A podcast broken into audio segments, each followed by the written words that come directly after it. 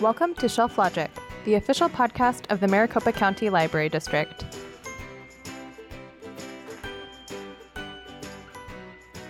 Welcome, everyone. Welcome back to Check This Out.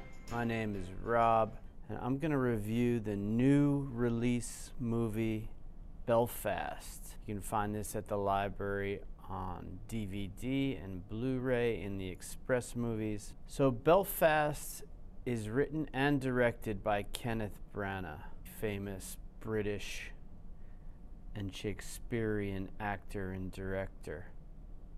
And this movie is based on his childhood. So it takes place in 1969, and there's the troubles between the Protestants and the Catholics in Belfast.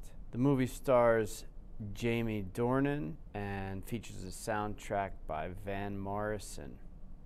Uh, and those are the two of the things that really stood out about the movie for me.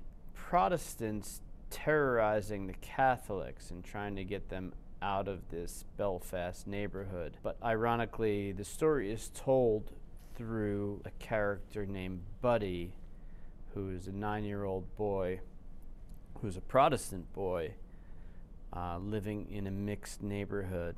The actor who plays Buddy does a great job. Uh, a kid named Jude Hill captures the character and uh, drives the movie along. And uh, yeah, I mean, overall, it was just a, it was well done. I really like this movie. Very character driven.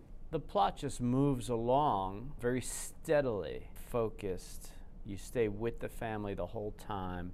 There's a gang of Protestants, and they're trying to get uh, everyone in Buddy's family to join in and to terrorize the Catholics. They all resist. Judi Dench plays Buddy's grandmother. So the family is surrounded by sporadic violence and growing danger. Buddy finds himself confronted with the ugly reality of sectarian conflict. And as all the violence is unfolding around Buddy's working class neighborhood, he tries his best to understand what it's all about these factions fighting with each other.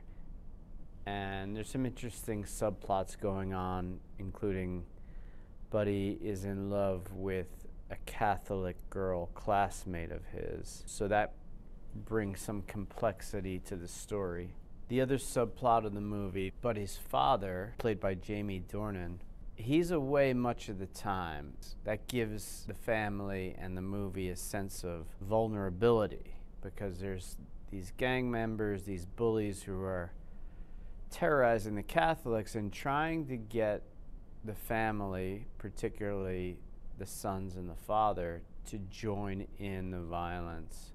The character that Jamie Dornan plays, I think his name is Pa, he works in England, and so he's away for two weeks at a time. So that causes a lot of strife and grief and hand wringing.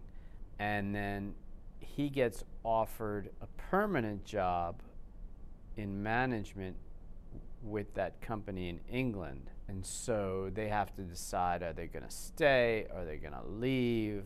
That's a, another layer to the story. The movie is shot in black and white. And I think that works really well. I mean, uh, the black and white always gives it more gravitas, gives it that that sense of life before color TV. So the black and white, I think, works really well. And the movie's beautifully shot. Most of it takes place on the one street that they live on. The fact that this is shot probably 70 to 80% on their street, it just, for me, it gave it a sense of like I was watching a stage play, which I liked. I thought that worked and that kept me engaged and the story and the plot kept advancing. Uh, and I did feel, which is very important for me, I felt like I was rooting for the characters.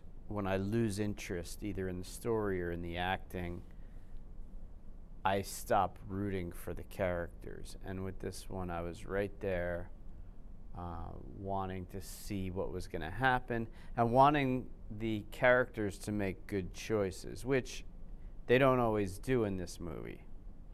Like I felt as soon as he got the offer for the permanent job overseas and they offered him a, a rent free house. And to me, that was a no brainer. Like, for everything that was going on around them, you know, it's time to go. But because they have roots, it was a difficult decision for everyone. Uh, but it does resolve itself at the end. The more I watch Jamie Dornan, the bigger fan I become of his. And he didn't disappoint in this one. Uh, just, uh, yeah, just well executed movie, good story. I do recommend turning the subtitles on because the accents are thick. And if you don't turn the subtitles on, you're going to miss a lot. Thumbs up for Belfast. Thanks again for listening to this episode of Check This Out.